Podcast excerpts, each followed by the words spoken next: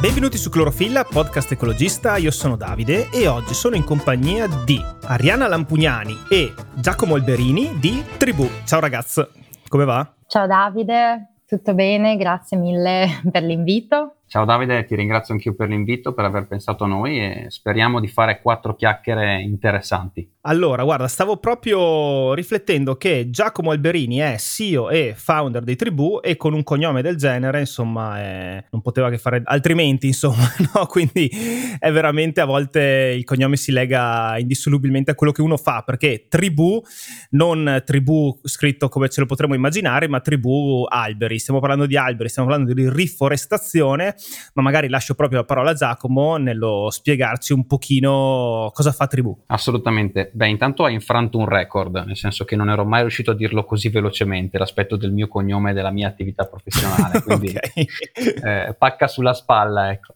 Eh, chiaramente scherzi a parte, Tribù si occupa fondamentalmente di questo. Noi realizziamo foreste in Italia con l'obiettivo duplice di lavorare sull'aspetto della cattura della CO2 e dello stoccaggio permanente e anche poi sullo sviluppo della filiera del legname. Abbiamo scelto una pianta in particolare che è un po' il focus del nostro progetto e che è quella che ha mosso e alimentato tutta la mia attività imprenditoriale nelle sue diverse sfaccettature, che è la paulonia. Se vuoi posso già fare un focus specifico su questa pianta, però ti posso già dire insomma che è proprio il cuore del nostro progetto perché ha delle caratteristiche che secondo me si combinano perfettamente per rappresentare quello che io intendo con la sostenibilità. Come hai conosciuto la Paulonia? Cioè è un albero che poi una volta che l'ho visto nel vostro sito, sui vostri social, mi è capitato di intravedere anche nel giardino dell'asilo di mio figlio, quindi effettivamente poi una volta che uno lo, la vede la nota in giro, ma mh, è autoctona? Mi sembra di no. È come con i passeggini, no? quando uno è incinta continua a vedere passeggini, sì, quando sì, scopri la Paulonia esatto, a un certo esatto. punto la vedi dappertutto e ironia della sorte, proprio qui davanti a casa mia c'è una scuola elementare e c'è un'enorme Paulonia nel, ecco, nel,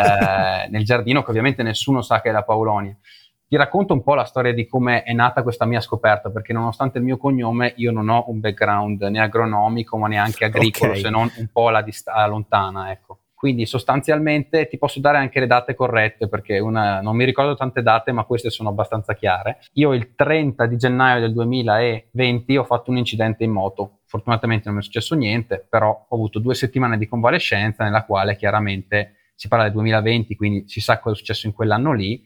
Eh, mi sono un po' ritrovato a, a, guardare un pochino di più, a diciamo, fermarmi dal mio lavoro del tempo, che era sostanzialmente quello dello sviluppo software, e mi sono un pochino messo a cercare altre cose. Per sbaglio, letteralmente per sbaglio, su un gruppo Telegram che parlava appunto di imprenditoria, scopro di questo progetto in Sicilia che vuole piantumare 13 ettari di paulonia. Dico, caspita, 13 ettari per uno che non è del settore ti sembrano un'enormità, poi scopri che sì. non è così tanto, ma non è quello l'importante.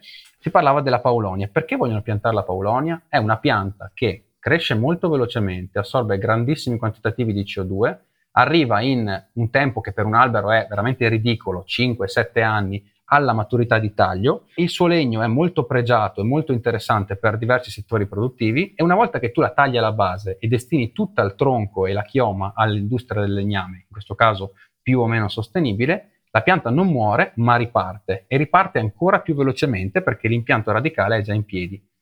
Io appena ho letto di questa cosa qua ho detto, caspita, questa è la risposta agli ultimi diciamo, dieci anni della mia vita eh, che avevo fatto diverse prove, diversi lavori, anche avevo puntato su diversi percorsi formativi, che però, diciamo, con il denominatore comune di un aspetto molto importante per me, che era, che poi oggi quello che intendo essere la sostenibilità, cioè l'uso intelligente e responsabile delle risorse. Per me questa pianta, in quella descrizione che era molto semplicistica, poi le cose chiaramente non sono così, però non ci vanno neanche troppo distanti, era proprio la quintessenza del connubio perfetto che c'è tra l'uso intelligente e responsabile delle risorse. Riesci a fare bene al, al pianeta perché comunque eh, riduci e trattieni una buona parte della CO2 atmosferica, che tra l'altro gli alberi crescono più velocemente quando ce n'è un po' più nell'atmosfera, quindi sicuramente questo è anche un elemento eh, velocizzante per gli alberi. È una pianta rapida, quindi questa è una cosa che per gli alberi diciamo non è una caratteristica comune, può essere indirizzata a un'industria che poi possa garantire il sequestro del carbonio, che è un tema molto importante perché un albero da solo a un certo punto smette di crescere a una certa velocità. Quindi fare in modo di prelevarne una parte e destinarla a degli usi che abbiano un utilizzo prolungato nel tempo è un modo per stoccare in maniera permanente quel carbonio. e in più poi riparte senza necessità di ripiantumazione e senza neanche cioè, doverglielo dire, c'è una cosa che fa proprio quasi come un'erbaccia, ecco, a volte noi, noi okay. parliamo con il nostro fornitore di piante che ci dice non c'è praticamente niente che la può uccidere, ecco, e, e noi abbiamo visto veramente, guarda, si è presa la grandine, si è presa la tempesta, si è presa il vento, l'anno scorso ha avuto dei, bu- dei discreti problemi con la siccità e comunque la pianta è estremamente resistente, veramente quasi come le tante erbacce che si formano poi in un campo che non gestisci, quindi veramente questa pianta qua un po' mi ha detto, caspita, questa è la direzione che voglio prendere. A quel punto mancava solo un modo per letteralmente e anche meno mettere questa cosa a terra. Ok, quindi avete trovato questa pianta che ha delle proprietà notevoli e poi ti sei messo a studiare insomma la, il cambiamento climatico, la, la, transizione ecologica, parlavi appunto di stoccaggio della CO2. Anche lì era un concetto non banale, appunto pensavo a, si parla spesso di riforestazione, però appunto una foresta deve essere insomma mantenuta e fatta crescere perché altrimenti la pianta che cade, tutta la CO2 che ha accumulato poi viene naturalmente ridispersa in atmosfera, mentre una pianta che persiste, cresce e la, e la foresta aumenta sempre di più diventa un vero e proprio deposito, oppure come dicevi tu, se quel legno viene utilizzato per fare un armadio che dura cent'anni, mh, la CO2 rimane nel legno di quell'armadio, dico bene? Esatto, ti faccio una precisazione, non è che dalla pianta è conseguito un interesse nei confronti, io non lo chiamo ambientalismo, però di una visione sostenibile e ambientale dell'aspetto, diciamo, industriale. È il contrario, cioè io erano in tempi okay. estremamente non sospetti, diciamo, quindi si parla okay. di quando ero ancora alle superiori, quindi qualcosa come 10-12 anni fa, anche diciamo i primi anni, si parlava dei primi GSA, conti energia, quindi in quel periodo lì mi ero molto interessato al mondo delle rinnovabili, della indipendenza energetica, della geotermia, di tante cose anche molto sperimentali al tempo perché non c'era la tecnologia che, che abbiamo oggi. Quindi mi è sempre proprio quello che mi ha interessato fondamentalmente era dire c'è un modo di riuscire a pesare il meno possibile sul pianeta e comunque procedere in una certa direzione di progresso, di miglioramento, anche se vuoi di arricchimento, perché per me l'intelligenza è riuscire ad avere un sistema che ti permette di non dover spendere e non dover spendere sempre di più a livello anche di sostenibilità economica. Quindi un po' secondo me all'interno di questo terriccio, di questo humus che ha potuto avere, uso delle, delle metafore molto agricole perché da, da qualche Sono... tempo sono perfettamente calzanti. Esatto, da qualche tempo sono molto calzanti, esatto, quindi a volte faccio anche un abuso, forse fermami se ritieni che sia eccessivo. E ecco comunque ha trovato terreno fertile l'aspetto della sostenibilità e poi chiaramente si iniziava già a parlare non con gli stessi tempi, gli stessi diciamo intensità che c'è adesso perché poi c'è stato il covid che ha distratto tutti, però si parlava già del problema legato alla quantità di CO2 in atmosfera, all'aumento delle temperature, alle soluzioni naturali ho ripescato recentemente un, il primo scritto, la prima testimonianza di tribù nella storia, faccio adesso un po' anche il, sì. l'archeologo, che è un documento Word in cui praticamente, che poi ho letto a mia madre, me lo ricorderò perfettamente, pochi giorni dopo che mi ero ripreso dal, diciamo, quel periodo lì, insomma, che avevo scoperto della Paulonia il 10 febbraio del 2020, in cui dicevo i cambiamenti climatici sono noiosi, è noioso dover cambiare vita, però in qualche modo eh, siamo tutti chiamati a farlo. E poi partiva un po' l'aspetto che è un po' centrale del mio operato, che è quello dell'essere po- proattivo e positivo, dire però piantare un albero, un albero che ha queste caratteristiche, un albero che può diventare quella cosa lì, non è noioso, è qualcosa che può portare un beneficio tangibile in molti modi. Quindi quello scritto lì che già al tempo proprio cristallizzava un po' la visione che fortunatamente è rimasta, nonostante comunque poi l'azienda abbia fatto scelte anche magari diverse o per certi momenti abbia fatto, eh, sia andata in una direzione e poi nell'altra, però proprio cristallizzato l'elemento, come dire, problema, c'è un aspetto ambientale che dobbiamo sempre avere maggiore cura, soluzione, utilizzare questa pianta qua nel modo che migliore che possiamo per fare in modo che sia una soluzione al problema. Quindi diciamo che è un po' il contrario, non è che ho scoperto la pianta e poi ho scoperto che poteva essere applicata, diciamo, un ambientalismo, ma è il contrario, c'era un desiderio in me di, avere, di, arrivare a questo uso intelligente delle risorse che si è concretizzato in questo tipo di, di attività di impresa. Guarda, parlavi di febbraio 2020, sono qui sulla tua pagina LinkedIn e appunto vedevo che la data era quella di partenza di Tribù. Una data che vi dirò ragazzi risuona spesso, nel senso che eh, sono almeno un altro paio di startup green, se vogliamo chiamarle così, o comunque di aziende che operano nel campo della sostenibilità che sono nate proprio in quel periodo e quindi io credo che più o meno in maniera consapevole comunque ci siano dei fattori comuni, insomma, che, che, che uniscono queste attività. Volevo anche chiederti, alla luce degli eventi atmosferici di, di, questi giorni, insomma, parlavamo prima fuori dalla registrazione che siamo a fine luglio 2023, nel nord-est in generale, diciamo, insomma, sono capitate delle grandinate, forti temporali e quant'altro. Questo quanto impatta sul vostro lavoro? Cioè, è chiaramente la vostra un'attività recente, però prendersi cura appunto delle piante che piantate, scusate il gioco di parole, credo diventi sempre più difficile e sempre più urgente allo stesso tempo. Sì, allora la nostra attività è divisa in due parti abbastanza separate, diciamo quasi compartimenti stagni. Una è l'attività più commerciale, che è quella legata appunto alla possibilità per le aziende di creare la loro foresta e di avere altri servizi diciamo di natura sostenibile ambientale e l'altra è quella più agricola per i primi 17 ettari che, di foreste che abbiamo generato noi li stiamo anche gestendo in autonomia quindi diciamo che il modo con cui questa situazione climatica e meteorologica ha eh, avuto un effetto, un impatto sull'attività è molto più impattante sull'aspetto, se vuoi, agricolo che non su quell'altro, quando di, quasi diventa un facilitatore, insomma, perché ci permette di dire ragazzi, quello che stiamo facendo è abbastanza anche urgente. Quindi dal punto di vista invece, eh, diciamo, di chi è sotto l'acqua sempre, quindi diciamo tutti i nostri impianti, i nostri campi, non ti nego che abbiamo avuto diciamo dei, dei danni in qualche modo importanti perché chiaramente grandine la tempesta fa sempre danni in agricoltura. Uno dei nostri agronomi dice che eh, l'agricoltura è sempre una scommessa in qualsiasi condizione meteorologica in qualsiasi clima perché comunque sei al di fuori e quindi tutte diciamo le problematiche legate al meteo le prendi veramente sulla, pe- sulla tua pelle. Il sole, l'acqua, la grandine, la mancanza d'acqua, la mancanza di sole e varie altre cose quindi sicuramente ne abbiamo avuto dei danni anche abbastanza importanti. Ma eh, se un po' mi, eh, sono riuscito a raccontarmi bene, io vedo sempre un aspetto anche positivo, nel senso che eh, la Paulonia è una pianta che soffre eh, potenzialmente anche venti forti in alcune condizioni di come è stata piantumata.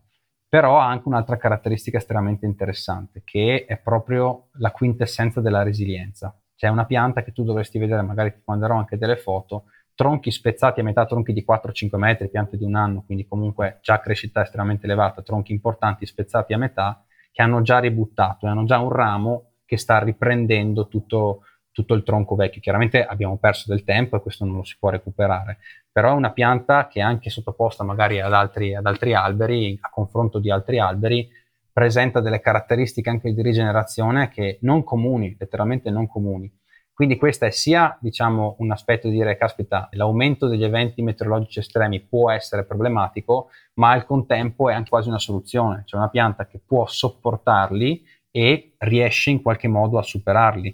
Non so se hai visto un po' le foto o quello che pubblichiamo sui social, però è una pianta che ha una foglia molto larga, cioè dà proprio sì, prova sì, del suo essere latifoglia, quindi foglia diciamo estesa.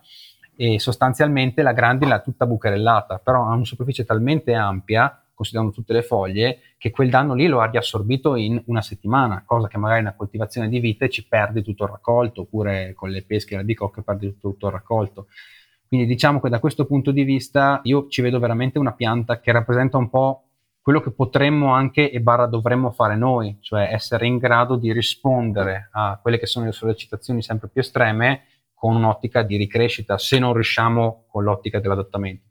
La pianta chiaramente non può nascondersi sottoterra quando c'è vento, quindi in qualche modo l'aspetto più importante è quello di riuscire a rigenerarsi una volta che subisce un danno anche importante. Questa caratteristica poi di rigenerarsi dal tronco tagliato permette anche, io ne ho visti parecchi perché giro un po' l'Italia per vedere anche altre coltivazioni oltre alle nostre e altre foreste, e proprio si vedono piante anche di 2-3 anni buttate giù da varie tempeste che una volta tagliate poi ripartono. Chiaramente quell'anno lì è perso, ma io sfido a trovare altre colture agricole che riescono a recuperare senza dover diventare un costo. Quindi è la pianta perfetta per sopportare anche variazioni meteorologiche così, così estreme e così importanti.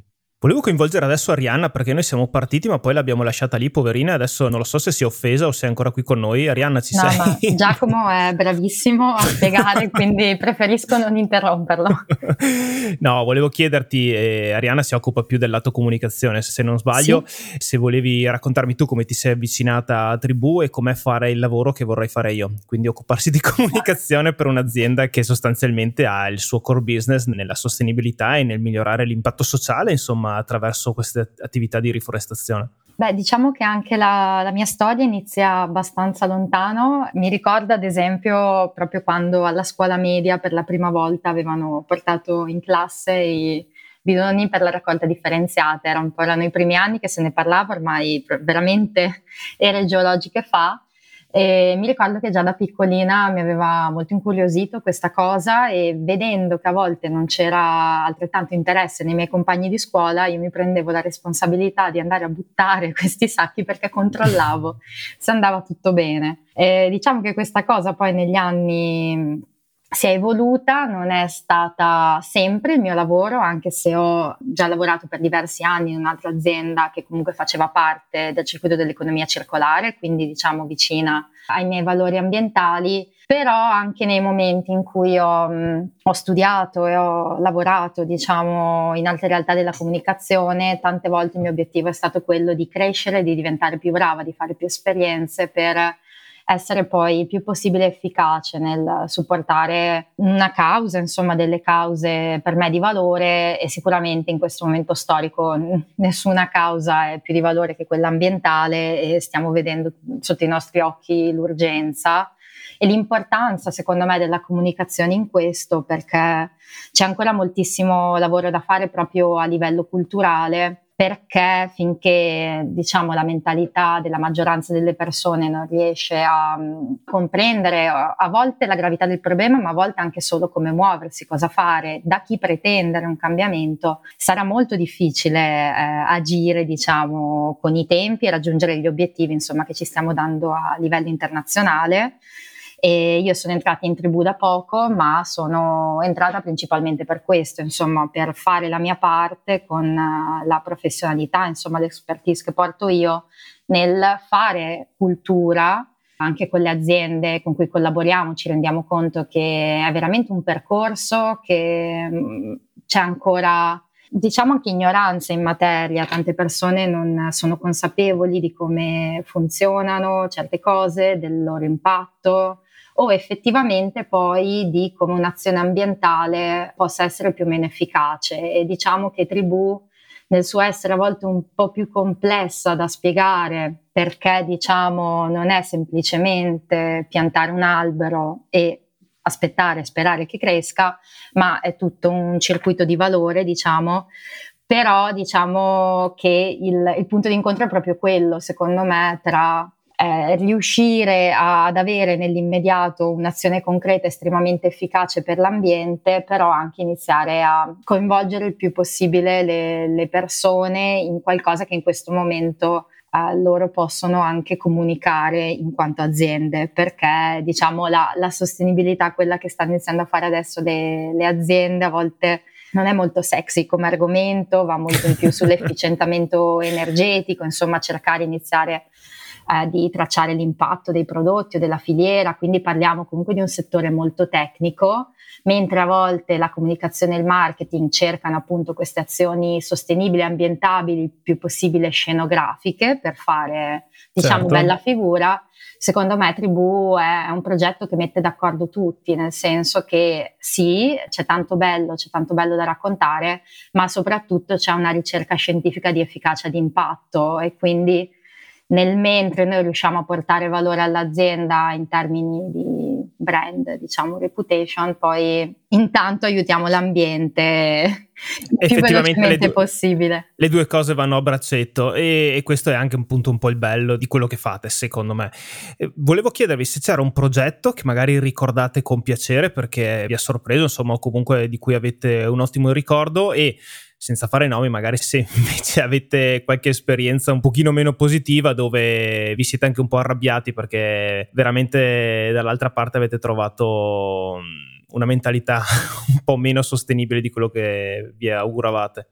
Allora, io posso partire dai, eh, questa è, abbastanza divertente, eh, sai che adesso ovviamente non sono tutti magari puri come eh, su questo tema qua e veramente desiderosi di farlo per un motus che è pre- prevalentemente etico, no? e quindi siccome è un tema trending eh, si è riempito il mondo di consulenti sulla sostenibilità. Quello che mi fa ridere è che insomma una volta ho parlato con una persona che mi avevano presentato, cioè questo è un, un, elemento divertente, diciamo, che però mostra un po' molta ignoranza. Ho parlato con questa persona della possibilità, insomma, di mettersi a lavorare a livello di agente su un certo territorio e questa fa, sì sì, perché noi potremmo fare delle attività, potremmo portare dei prodotti in azienda, potremmo fare la carbon foot e portare gli alberi. Dico, vabbè, si sarà sbagliata, non avrà completato la frase. Ah, quando alla frase dopo dico sì sì perché anche noi comunque offriamo quei servizi lì, l'LCA, la carbon footprint, sì sì no ma ecco io con quest'altra azienda la carbon foot la faccio a questo prezzo qua. Mm. Allora io ho detto caspita tu sei un consulente sulla sostenibilità che va in azienda a fare formazione sul tema non voglio fare il grammar nazi, tra virgolette, perché non è un problema di... Però caspita, cioè un pilastro di questo settore è perlomeno capire che si chiama impronta di carbonio. Se per ben due volte lo dici, mi ha, mi ha fatto sorridere più che altro, quindi non è un tema di... No, vabbè, ma piede di carbonio, impronta sì, di carbonio. vabbè, insomma, è, è, come ti dicevo, è più una cosa, è più divertente sì. che non... Però diciamo che mostra in certi casi un po' un pressapochismo, utilizzare i termini solo perché vanno utilizzati e magari senza andare anche a fondo diciamo.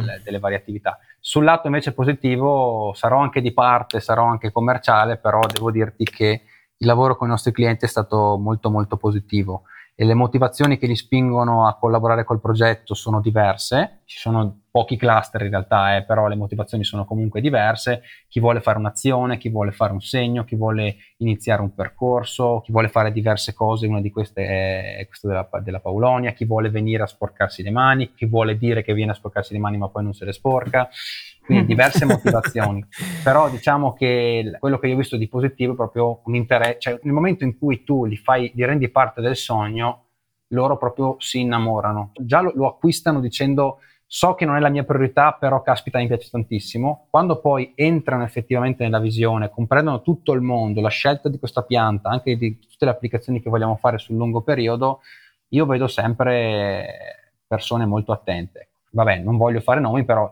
c'è chi lo ha anche promosso in maniera molto forte, chi lo ha fatto un po' meno, chi lo ha fatto con, diciamo, con la sua capacità di, di muoversi ecco, e, di, e di comunicare, però ecco, non ho esperienze negative, forse l'unica, eh, che è quella che un pochino vi tolgo mezzo sassolino dalla scarpa, diciamo. sì. forse, non so se lo hai percepito un po' anche dalla storia che ti ho raccontato, ma per me l'elemento di, diciamo, della sostenibilità, dell'uso intelligente delle risorse è anche legato al, al fatto che un albero è anche legno, non è solo una pianta. Sì. Oltre al tema dello stoccaggio, oltre al tema del fatto che tu mantieni la pianta sempre nella sua caratteristica di accrescimento migliore, perché una pianta giovane cresce molto di più di una pianta anziana, oltre al fatto che favorisce anche la rigenerazione, tu stai comunque sviluppando una filiera che ha un impatto sociale ed economico sul territorio. Questa per me è anche sostenibilità, perché senza l'aspetto economico la sostenibilità è molto difficile. Questo lo vedo anche io come società. Eh, ragazzi, non bisogna nasconderselo, c'è bisogno di farla funzionare a livello economico perché possa veramente portare il suo messaggio di sostenibilità e mi è capitato con un cliente insomma che ci chiedesse nonostante lui guarda io lo capisco che è importante questo però nella mia comunicazione mi piacerebbe non dirlo. Diciamo che piantiamo gli alberi. Allora io ho cercato comunque di spiegare che la nostra visione è più ampia e tutto poi vabbè insomma abbiamo fatto quello che siamo riusciti a fare. Però ecco diciamo che a volte non che loro non lo comprendano ma fanno fatica a sapere se anche gli altri lo comprenderanno perché non è sempre facile comunicarlo. Ci vuole un po' di formazione sul tema quindi sempre... magari dicono sì, io l'ho capito, però lasciamo stare di dirlo. C'è sempre un po' la paura di dare modo a, all'esterno di, cioè, di scoprire il fianco, indubbiamente. Sì, sì, c'è sì. sempre un po' la paura di essere fraintesi in qualche modo. Quindi... Però, insomma, dai, meglio fare che non fare. Insomma, no, quindi, assolutamente. Beh. Poi è comunque l'aspetto estremamente positivo perché comunque eh, chiunque supporta il nostro progetto lo fa perché ci crede, lo fa e comunque fa un'azione che ha un impatto e che permette anche di portare avanti il nostro messaggio. Quindi è assolutamente fondamentale, importante. A volte più non per tanto per mancanza di comprensione da parte loro, ma per paura di risultare difficilmente comprensibili all'esterno. Mm. Io questa cosa non ne ho paura perché come hai visto se posso parlare ne parlo in maniera anche entusiastica e riesco tranquillamente a raccontarla. Comprendo che non è sempre così, però mi hai chiesto questi elementi qua, quindi io ti ho risposto in maniera sincera. Apprezzo se, bene. Se posso, faccio certo. proprio l'esempio, appunto io non essendo nata in tribù ma arrivata da fuori, ammetto che anch'io la prima volta che me l'hanno detto, insomma, un po' da tra virgolette ambientalista, insomma, avevo qualche dubbio. Poi, appunto, questo tema del dire c'è della complessità, quindi è un po' più difficile da raccontare, ma sono stata istruita, ho studiato, insomma, in merito al di là del tema della CO2 che attraverso diciamo lo stoccaggio nel legno che poi va a creare un nuovo ciclo e quindi non è diciamo un ciclo neutro di assorbimento e rilascio come farebbe l'albero diciamo in natura, ma è un ciclo che ha dei momenti diciamo di continua crescita.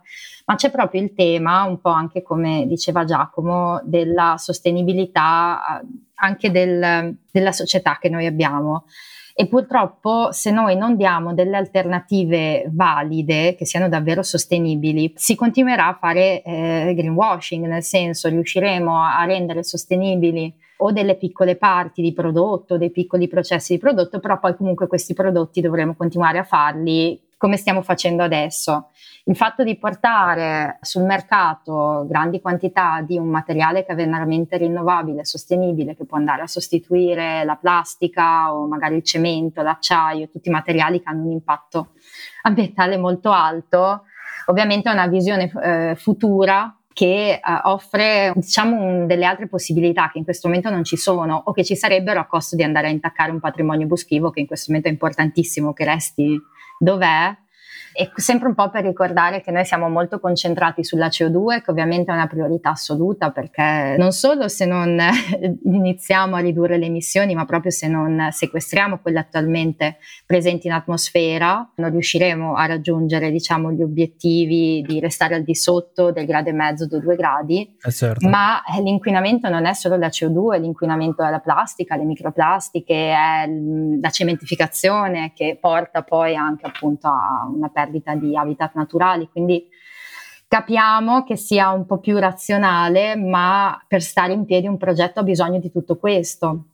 No, no, ma assolutamente, guarda, mi, mi trovi d'accordissimo e capisco anche che in qualche modo sia difficile spiegare tutto quello che è, tra virgolette, sostenibilità. A volte si semplifica parlando di sostenibilità, ma la sostenibilità racchiude in sé tantissime cose. Parlando appunto del mondo aziendale, sostenibilità significa, eh, se vogliamo rifarci a questi famosi ESG, all'ambiente, uh-huh. però l'aspetto anche sociale, l'aspetto di governance, quindi l'aspetto economico.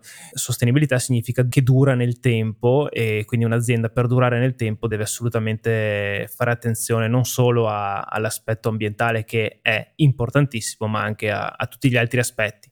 Quindi hai fatto bene a sottolineare la, la, complessità comunque dell'argomento e a volte immagino insomma un po' la, la fatica nel renderlo subito immediatamente fruibile da tutti, imprenditori compresi. Beh, e ti capisco bene perché insomma in qualche modo mi occupo anch'io di comunicazione e spesso veicolare dei messaggi non è, non è, non è semplice. Allora, cara Arianna e caro Giacomo, io adesso vorrei chiedervi se avete un consiglio di lettura da darmi, ma prima ricordo che Clorofilla è un progetto indipendente che ci potete supportare lasciando una recensione sulla piattaforma podcast da cui ci state ascoltando oppure valutare una donazione dal link in descrizione o su www.clorofillapodcast.it ci trovate anche sui principali social network, ma social network a parte, dove adesso non so, Rihanna, se anche tu hai un po' la nausea dopo lavoro da, da social e, e, magari ami rifugiarti in un libro o in qualcosa di diverso, io un pochino sì, e quindi vi chiedo se avete qualcosa da segnalarmi. Ok, allora io sì, leggo. Allora, diciamo legato al tema, ma che devo ancora iniziare, però è stato uno dei miei ultimi ordini quindi la propongo più come spunto come spunto okay. perché è un saggio, diciamo un po' da un punto di vista psicologico clinico, che tratta di ecoansia.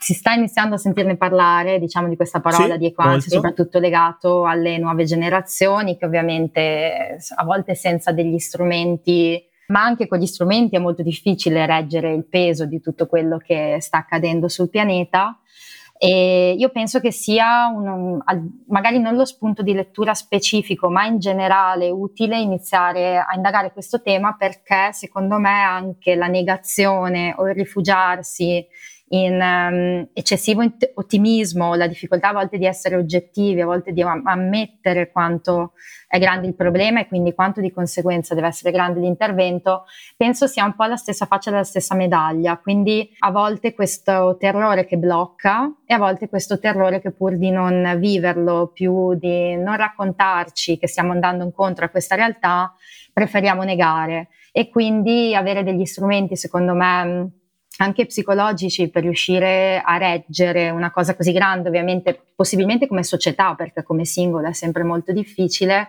potrebbe aiutare chi diciamo è più sensibile al tema a essere anche attivo, perché l'idea è sempre quella, insomma, di riuscire a motivolizzare per fare qualcosa, e invece anche chi non sta facendo niente per iniziare gradualmente a inserire, diciamo, questa notizia in modo sostenibile nella propria mente con lo stesso scopo, insomma, di attivarsi. Non ci sono in questo momento molti testi in italiano, ma penso ne arriveranno, quindi lascio, lascio libertà di scelta sul testo, ma consiglio un tema. Adesso ci hai creato un hype incredibile. Okay. Cosa hai ordinato tu? Che libro hai preso? io, io, ho ordinato, si chiama Emotional Resiliency in the Era of Climate Change. Sono andata a prenderlo. Oh, ok, ok. Però non avendolo letto non posso in questo momento. Vabbè, dai, insomma, andiamo sulla fiducia, ce lo leggiamo entrambi e poi ci confrontiamo un pochino. Però ce ne che... sono sicuramente molti. Diciamo, mi piaceva del titolo questo